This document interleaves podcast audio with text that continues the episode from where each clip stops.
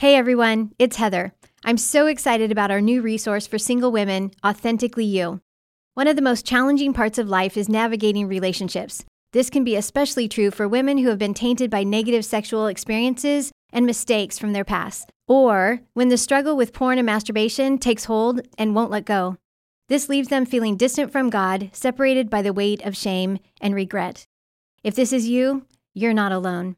Authentically You was written specifically for single and college aged women, those who are on the working career path, and those who are in college.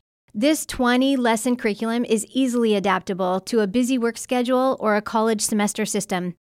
Through this group experience, you'll explore how your past pain and trauma contribute to distorted beliefs and an unhealthy thought life. You'll uncover the role your family of origin plays in your past and current behaviors and address the issues that perpetuate compulsive and addictive patterns. And through the use of weekly exercises, strategic tools, and self care focus, you'll learn how to live in health, how to live as your true, authentic self. I know God has a plan for your life to bring you to a place of health and wholeness. If you allow it, God will do amazing things in you and through you. So pre-order today, Authentically You. Go to puredesire.org slash AY. That's puredesire.org slash AY. Welcome to the Pure Desire Podcast, where we partner with you to bring hope and freedom on your journey to purity. Hey guys, this is Dr. Ted Roberts. I hope you'll join me on September the 15th at Good Shepherd Community Church for our Pure Desire Men's Conference, a time where you can pursue a life of integrity, strength, and leave a legacy of real significance. Learn to really kick the enemy's tail. To register, go to puredesire.org forward slash events. Enjoy the podcast. Hey there, I'm your host, Trevor Windsor, and we're so thankful you're taking time out of your day to hang out with us. I'm here, as always, with my co host, Nick Stumbo.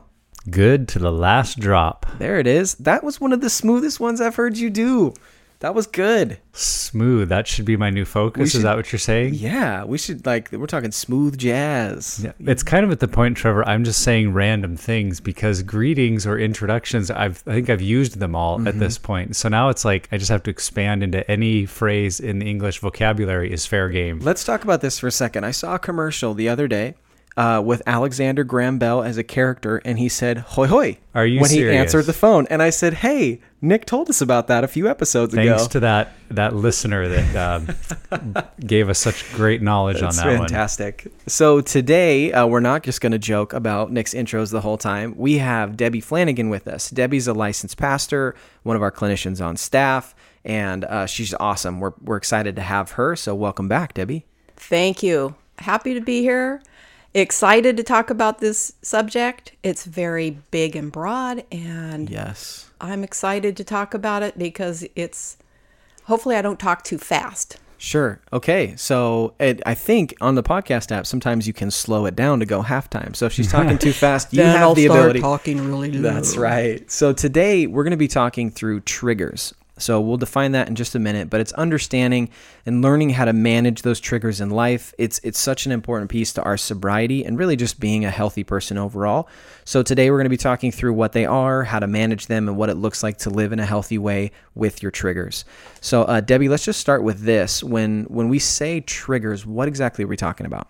Well, clinically defined is a trigger is anything that creates like a flashback in your mind hmm. or a memory that goes back to an original trauma.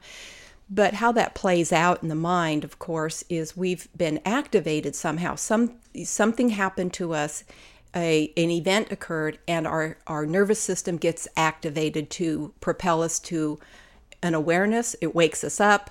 It kind of makes us alert. Hmm. So that's what a tr- that's how we would define a trigger. Got it. So it sounds like you're saying triggers can come in a lot of shapes and sizes and varieties. That we may have triggers that are connected to wounds and trauma, and we may have triggers that are connected to just ways that we've been acting out sexually. Um, just just anything that that gets us going in towards that direction. That's correct. You know, a lot of times they say, well, you know, we confuse sometimes temptation with a trigger. A hmm. temptation is more that is something that we get exposed to or we're attracted to, but it's not activating the nerve nervous system. So we are we're able to go, oh, I can take that thought captive or I can move on from from that and not be triggered by it. It triggers that actual activation of the nervous system. So your body feels something or it's aware that something is dangerous or um, it's a it's a warning sign. And so it but it's more but the trigger is more of a um, internal um, physical feeling.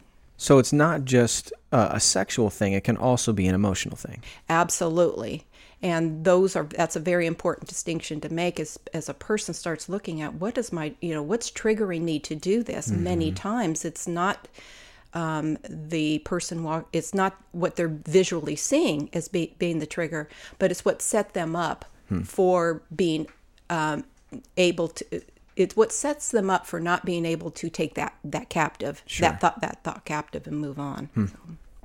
Well, the way I think about what we're trying to do today is um, everyone experiences temptation. I mean, that's part of being a human being that we are we are drawn towards things that um, would violate our conscience, God's law, things we just have committed not to do.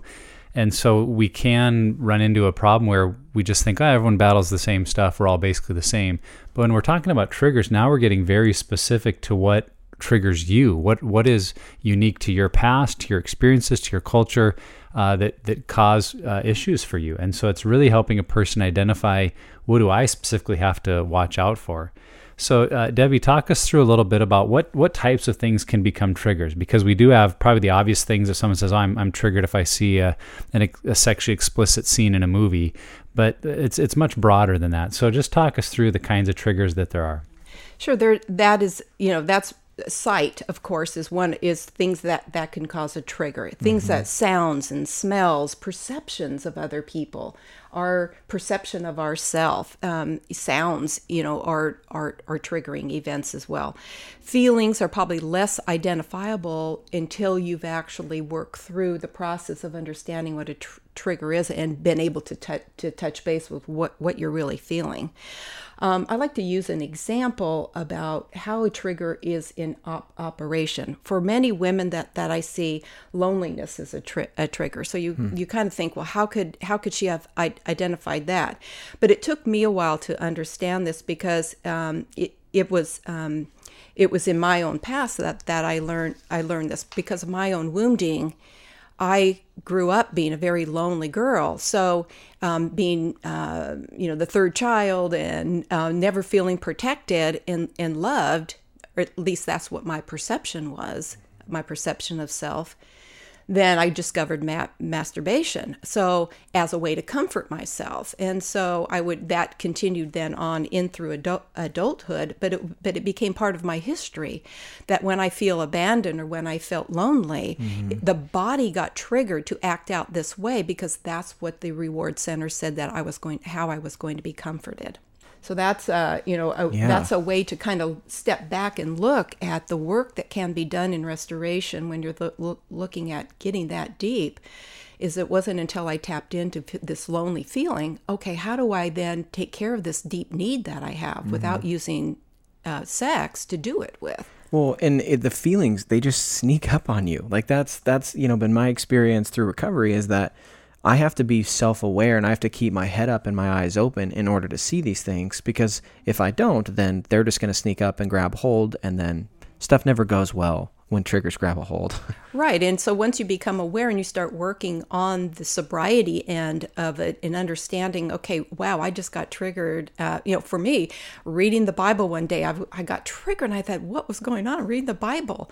But when I was able to step back and look at that, look at that re- relapse. What happened earlier in that week? What happened during mm-hmm. the day?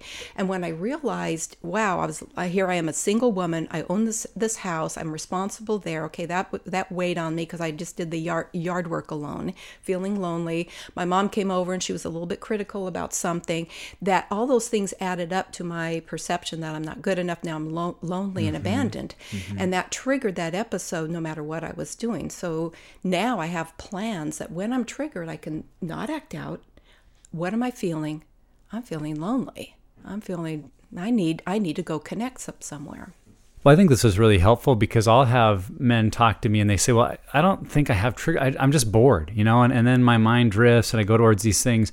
But we can help them walk back and see, Well, you learned as a teenager that this is how to handle boredom because when you were bored after school and no one was home and you would find your dad's magazines or you'd pop in that movie, your brain learned when I'm bored, what fills up that boredom is boredom is this sexual acting out and so now your trigger is boredom it's not just that you're bored it's that you've created this trigger in your life and, and the awareness of that really gives us then the ability to start looking at okay how do i handle this differently that's exactly right. That's exactly what happens. Neuro, the neural pathway of your brain has been conditioned through you're bored this there's this feeling i'm being i'm bored and it triggers the arousal and it triggers your the reward center to, oh just do this and you w- won't be mm-hmm. bored and that's a very it's a felt sense and that's what's hard to to sometimes in recovery to get to that point where you're actually feeling what why am i triggered just now? And it's because it does. You're, you're you're right. It sneaks up on you. Mm-hmm. well and i think that something that's important to identify too is that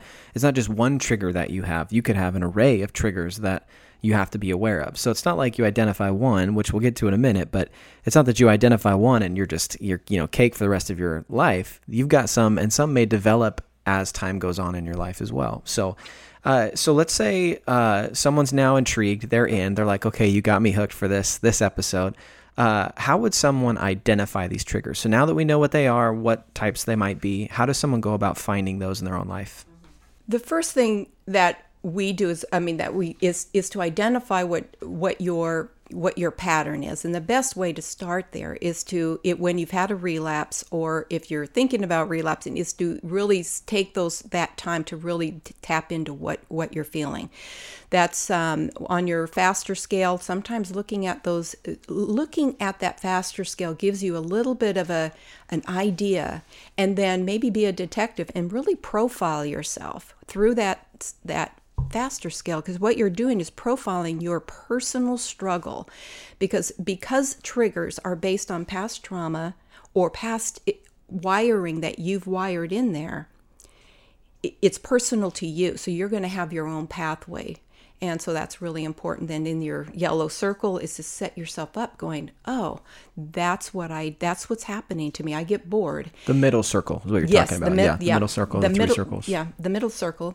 And being able to then to, to say, these are things that I need to set some boundaries around. When I feel myself being bored, I need to do something else.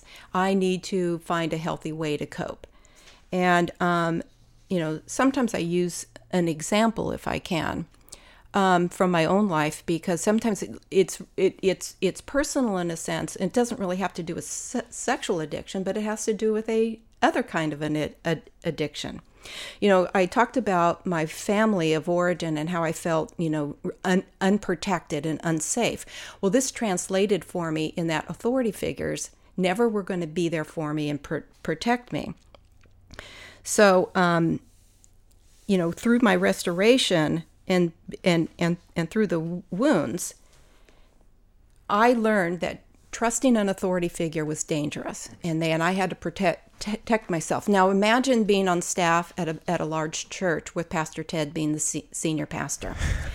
You're entering into meetings, and he's very structured in his meetings, and you know, and here I am listening to every word, making sure I was going to be per- perfect at it. Well, in person, Dr. Ted is not scary, but because of my fear of authority, he was very big to me. Hmm. And uh, and then with my perfectionism, I would leave those meetings wanting to go eat the biggest hamburger I I, I could find. I could remember thinking, I just want a hamburger. um, but I'd say, geez, did I say something stupid? I'd always be leaving those meetings yeah. going, gosh, I hope he doesn't think I'm an idiot or something. And I would just berate mm. myself.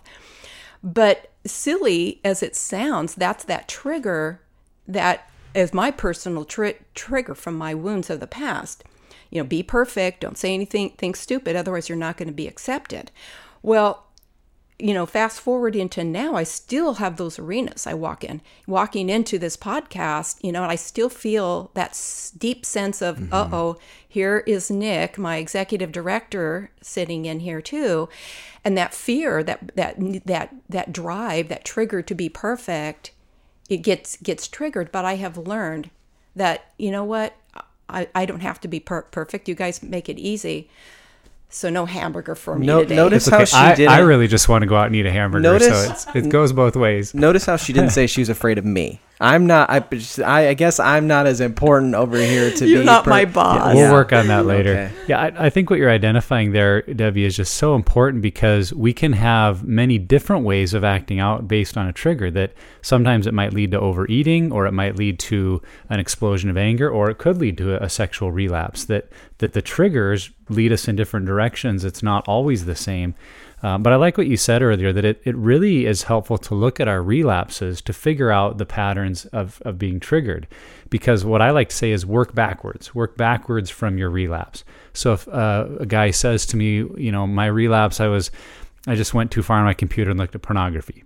Well, that's the identifiable relapse. But to ask the question, okay, why were you on your computer? And they say, well, I was alone at work. Okay, well, why, when you were alone at work, weren't you doing work? Well, I had a big project and I, I just needed a little break before I worked on that project. So now we're starting to identify some pieces of um, you were alone and you were procrastinating on a big project, and to say, well, why weren't you working on the project? Well, I, I was afraid I didn't know how to do it. So now there's some fear in there, and you can help a person begin to see the starting point of your relapse wasn't the temptation to look at pornography. It was actually the feelings of fear and mm-hmm. procrastination mm-hmm. that led you down this path. And so we can do that with all kinds of relapses, is just keep working backwards till you get to a point where you can't go any further back and say, oh, maybe those are my triggers, whether it's loneliness, boredom, fear, anxiety, worry perfectionism, pleasing a boss, all those things we can see as, oh, that's a potential trigger for me.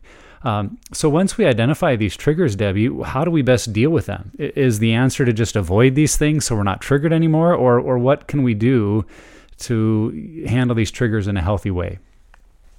I believe that we will always struggle at some level with especially the emotional tri- triggers.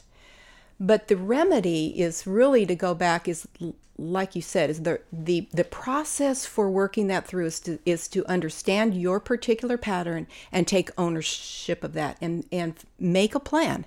Make a plan when you're in a really good place to say, you know what, when I recognize that trigger, when I feel that my my heart start beating or when I feel that sense of shame come up or that fear, um, then I need. Here's what I need to do. I'm here's my plan. I'm going to call my guys or I'm going to call my gals, and I'm going to say, you know what? I, I think I've been tri- triggered. I'm feeling some fear or pain, and talk about the incident. You know, my boss said this, or my I, le- I left home in in the morning. My wife and I are in con- conflict.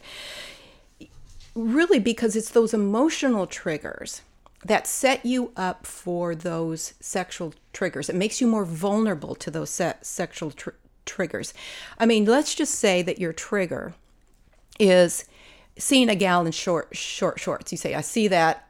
And it's and and I and I'm drawn drawn to it. So in, so in, so you're driving home. So instead of thinking, okay, wait a minute, that's a trigger. Okay, I don't, you know, turn my eyes, refocus, and just go go home. Instead, I, I circle the block, knowing that that prostitutes might stand over there. I'm just going to look. So because you have to look back at the morning and say, gosh, did I, you know, in, in looking at that, you look back at your what happened in the morning, what happened, did your boss say, say something, did your wife and you have an argument, those things set you up to be vulnerable to take, to not be able to just go, oh, okay, I'm going to turn, turn my head and be okay or cir- cir- circling the block. So that's a very important thing to kind of go. I need to recognize that you know my boss and I got in an argument, and I'm feeling, I'm feeling some shame or or, or criticized. I need to be aware that that's a trigger for me. Well, and I think that what you're, what I love that you said is is involving other people in that process, and that's something that I've I've been finding a lot of. Um, I've been finding a lot of success in. Recently, uh, I went out on the boat with some friends. We just went out uh, for a day, and I remember hearing, I think it was Dr. Ted or Tyler Chinson, um, our clinical director. One of them said that when uh, you know you're triggered when you feel like you're a little kid, you go back to those moments where you feel like you don't have control over your body, your emotions. You just go back to this unaware child and and I felt like going out on the boat was that for me. And so the entire day I'm like what is going on? Like we're having a great time. These are fantastic friends I'm hanging out with. And and so I was able to throughout the day kind of identify I don't like being talked down to. I'm not good at water sports and I position myself naturally by being bad at it as, you know, underneath someone who can talk down to me. So what I tried, and I, I was nervous too, but what I tried is the friend I was driving with, I was just like, hey man, this is where I'm at. This is kind of my day. And I'm thankful he didn't shame me at all. He totally was like, hey, I get that. I understand that. And he even jokingly is like, I'm not talking down to you when I'm saying this. And it, I was appreciative of that. But I found that the sooner I can involve other people in my processing of that information, the better.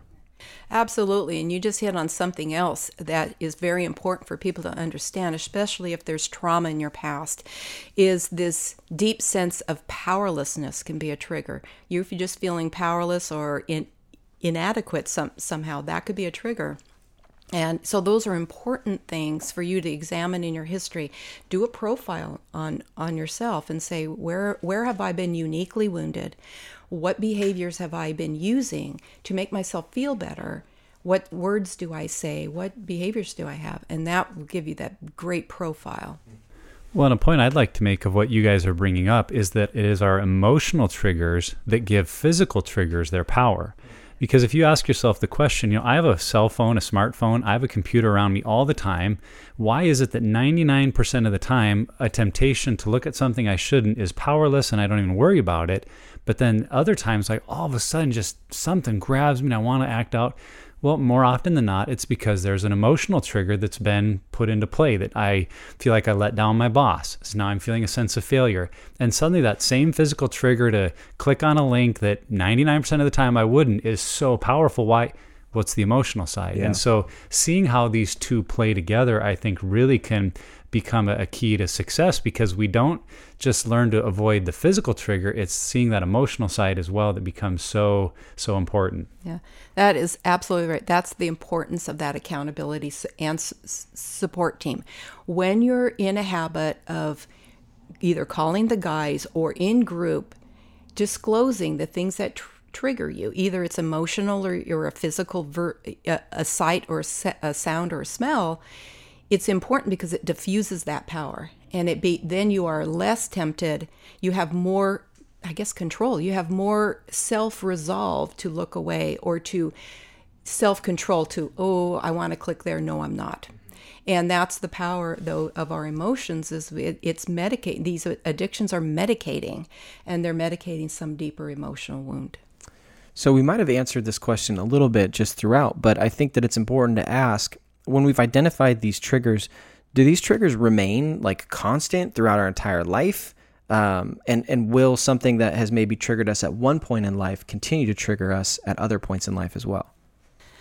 I think um, I believe that we will always have those emotional triggers at some le- level, mm-hmm. but we as we become more aware of them, they are less powerful, and we have better access to those feelings. And so, obviously it just go back to self-esteem. I mean learning about you know those codependent behaviors if i need somebody else to affirm me my boundaries having really good boundaries goes a long way to protecting you against being vulnerable to those um, uh, triggers emo- emotional tr- triggers. The sexual triggers or the physical acting out things become less and less powerful. And that's where self discipline, self control comes in is that I want to make sure that if I understand what my emotional tri- triggers are, I can set internal boundaries. Uh, how I how I protect myself against those vul- vulnerabilities, and I can operate in this world. I mean, we're going to be exposed to things all day long. There are visual, sight, sounds, temptations out there, and the more we can res, um, uh, resolve and find and uh, the more we can get structure around those boundaries around those internal tri- triggers the better we are yeah, and if I understand the neurochemistry side, as I've heard Dr. Ted and Heather Kolb speak about it, you know, our our thoughts and actions are creating these pathways in our brain. So when I'm feeling an emotional trigger, discomfort over failure or rejection, and however I choose to deal with it is creating a pathway. And so if it's a healthy pathway and I continue to choose it, I'm strengthening that healthy pathway. But if I've had an unhealthy pathway of leading to relapse or acting out sexually, I may have created a highway for that behavior because I did it so much, um, or even a superhighway if it was a really deeply ingrained pattern. Well, as my brain changes, as I now begin to choose healthy pathways to react to those triggers, it's kind of like that old highway begins to deteriorate a little bit. Um, a road closed sign goes up. Mm-hmm. You know, there's mm-hmm. some some guardrails that now have been put up, and it's harder and harder to get to because I'm not choosing it. But if if at any point in my life I become determined to move back towards unhealth, I can crash through the warning signs and the road closed, and I can travel back down that highway because, in a sense, my my brain still has it there. It's just been using it less and less and less, but th- there's always that possibility of reopening it. And so I, I think we're on our guard. We stay self aware, uh, but more likely we're going to be battling some new things in new seasons of life mm-hmm. because as we're establishing health, maybe the old patterns have by and large disappeared, but now like in my case, sexually acting out isn't the battle, but it is things like just numbing out to TV or overeating late at night. Those are because they're more acceptable, they're easier to run to when I'm feeling emotional discomfort. And I've got to be aware of those now more than I did the the sexual pieces. Well, and two, not letting your guard down, knowing that if you're going to develop potentially new triggers in life, like these things these things aren't going to replace themselves. They're going to start stacking. I mean, I've, I've got a one and a half year old at home. We play with Legos all the time.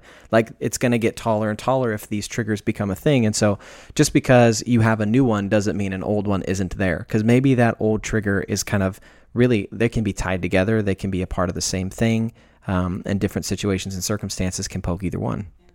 And a little secret about your brain that plays a big part in this is that a healthy brain when it's alerted to something, you know, whether it's a danger out there or a, a, a visual trigger, it, a healthy brain will uh, become aware. It'll light up and say, "I'm going to learn some something new. There's something going on that I need to be be aware of." And their brain and their they their brain prepares itself to learn.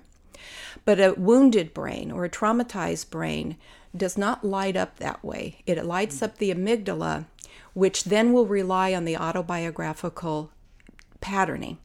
And so learning new things is doubly hard. So that's why understanding what your autobiographical history says and what my pattern of behavior is is important because you need to be able to intervene. Hmm. When I want to do this, oh wait a minute, that's true. That's because I patterned it here. I need to lower my my fear, lower my pain, and be able to accept this new tool, this new tool of learning to identify fears and feelings, and all of the recovery tools that are offered for recovery. So it's, it's very fascinating about the neuro- yeah, neurochemistry. Yeah, that is cool. So that it gets harder and harder to take the machete and open up that old pathway. That's you right. know, it's a lot of work. Machete. That's the first time that word's been used on the podcast. That's good. Well, one of the new tools that many people are learning to use is a group. And we've talked about this a little bit, but uh, for so many people, the private world of our emotions and the fears we have is just something we've been taught, maybe explicitly um, by people around us or just implicitly by our culture, that you go deal with that by yourself. And so the idea that I'm going to open up to a group and I'm going to start to be honest about triggers and be honest about my fears, that that might be a challenge for some. And so Debbie, could you just speak to that a little bit more about the role that a group has or maybe an accountability partner or even a spouse in helping us in this area of identifying triggers and um, handling triggers in a healthy way? Sure. Um, we always go back to the thing that, you know, int- sexual addiction is an intimacy disorder. And why we say that or why we feel that way is because, you know, in a healthy marriage and in a healthy interaction, you have this emotional intimacy where you are opening up with your partner, telling them how you feel. You you offer up your own opinions, and and what you're also doing is listening to your partner say say those things or or your spouse and you're holding judge you're not judging them for their emotions but you're entering into their world. That creates the intimacy that only enhances your sexual un- union. But what happens because intimacy was created that intim- the fear of intimacy that gets created in childhood is a lot harder to access because we sex becomes the replacement for that that intimate connection mm-hmm. because of the fear of it. Exposing who I am, telling you what I feel has been painful in the past. So that pain gets associated with, I'm going to avoid that. And so sex is just a replacement for the intimacy that they really want. So your group is going to be very important as you experiment and risk a little bit because this is that safe place where you're you're not going to be judged for your for what you're saying and that so therefore you start exercising that vulnerability m- muscle and so you learn to tolerate the uncomfortable feelings of being vul- vulnerable and that's um, why group is so important and to tap in to find that safe group where you're able to exp- you know risk take that risk you know, and something, and I've talked about this a lot, I think, on the podcast the idea that uh, someone else sharing in group oftentimes brings a lot of awareness to my own life, seeing that they struggle with this one thing or are triggered by that. There's a lot of times in group where I've sat there and a group member has said something, this is triggering, or this was something that triggered me this week. And I have to like write it down. I'm like, oh, man, yeah, like me too. Like I totally struggle with that.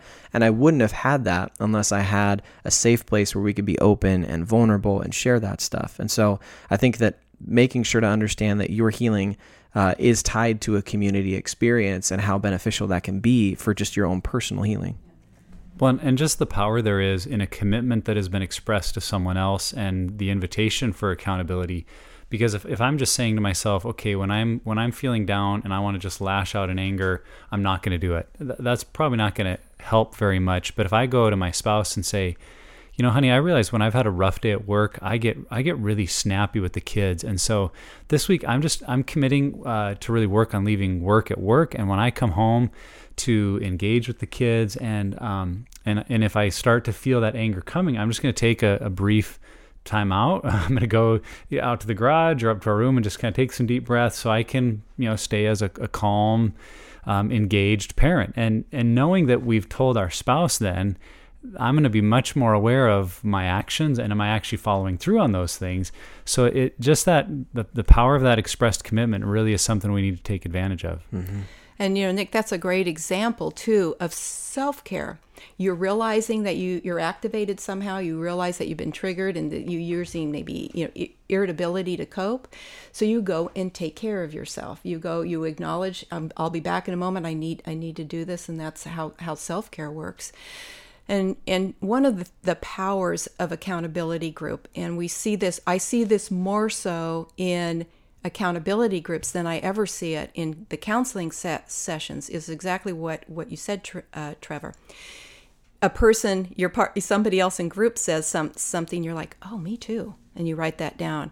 That's you know, and that's the power of people talk, talking together and acknowledging and being intimate. Really, you're saying what what you feel. Somebody else is hearing it, not judging you for it, and uh, and uh, that's that. That's the great power of a group. So this has been super insightful. I feel like this has been really helpful, and, and I think a lot of listeners are going to benefit greatly just from hearing about this stuff and, and hearing your perspective. So we're going to end the episode with a question we ask every time, and it's what are some final tips or encouragements you might have, and specifically regarding around the idea of triggers. Mm-hmm.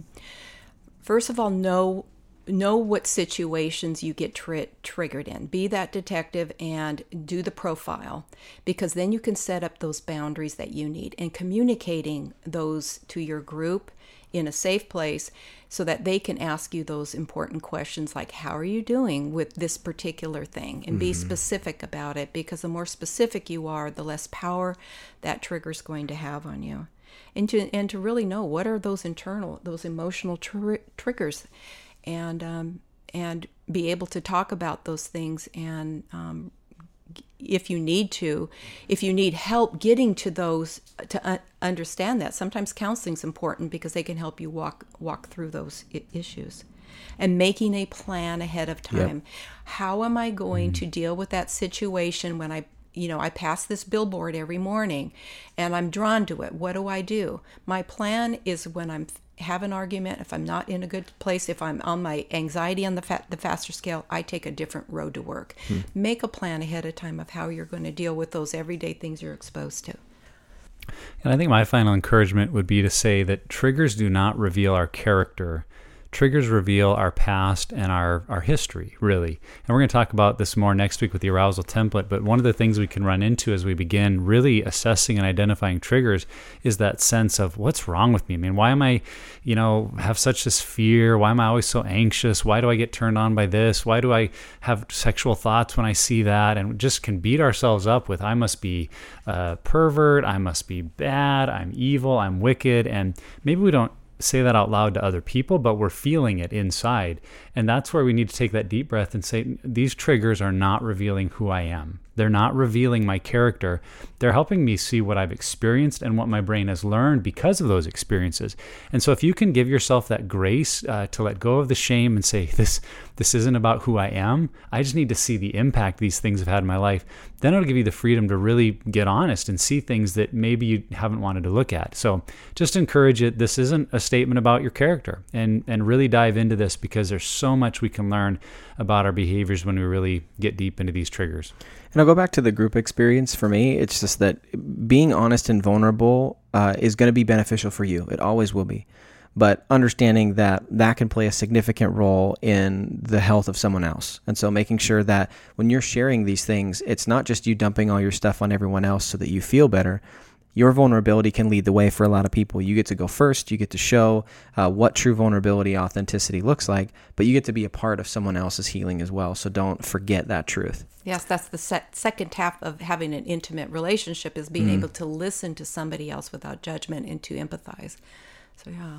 Yeah, that that could be a whole nother episode right there. yes. Debbie, yes. this has been fantastic. Uh, thanks for talking us through this. Yeah, that was well, it was thanks awesome. for letting me do this. It's been like I said, there's a lot to say, but uh, hopefully hopefully if there's any questions people have, they'll be, you know, texting Contact in us. or contacting right. us. Yep. Yeah. So, like we said, you're always going to live with triggers. Um, if you don't see them, it doesn't mean that they're not there. It means that you haven't found them yet. So, make sure that you really go out and equip yourself. And some of the tools that we'll post, the faster scale and the three circles, will be tools that can help with that. Um, but it all starts with being open, vulnerable, being self aware, and then intentionally working on this stuff. You can't do it unless you're intentional. So, uh, make sure you know, though, that being vulnerable is never easy, and uh, being honest about your triggers is not always fun. There's courage in that that you have to step forward. So, uh, if you want to be healthy and you want to be holy, you gotta help. Uh, you gotta help yourself and help other people identify triggers so that we know how to live uh, really a Christ-centered life. So, uh, Debbie, you're awesome. Thanks so much for Thank your time. You. Thank you for having me. And thank you for listening to the Pure Desire podcast. If you like what you're hearing and want to keep up with the podcast, please subscribe. You can also rate and review our podcast and let us know how we're doing.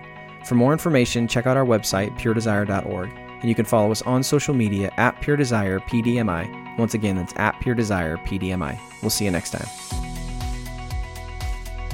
Thanks for listening to the Pure Desire podcast. For more information, check out our website, www.puredesire.org. Check in each week for new content on the podcast, and we pray that it will help you find hope and freedom on your journey to purity.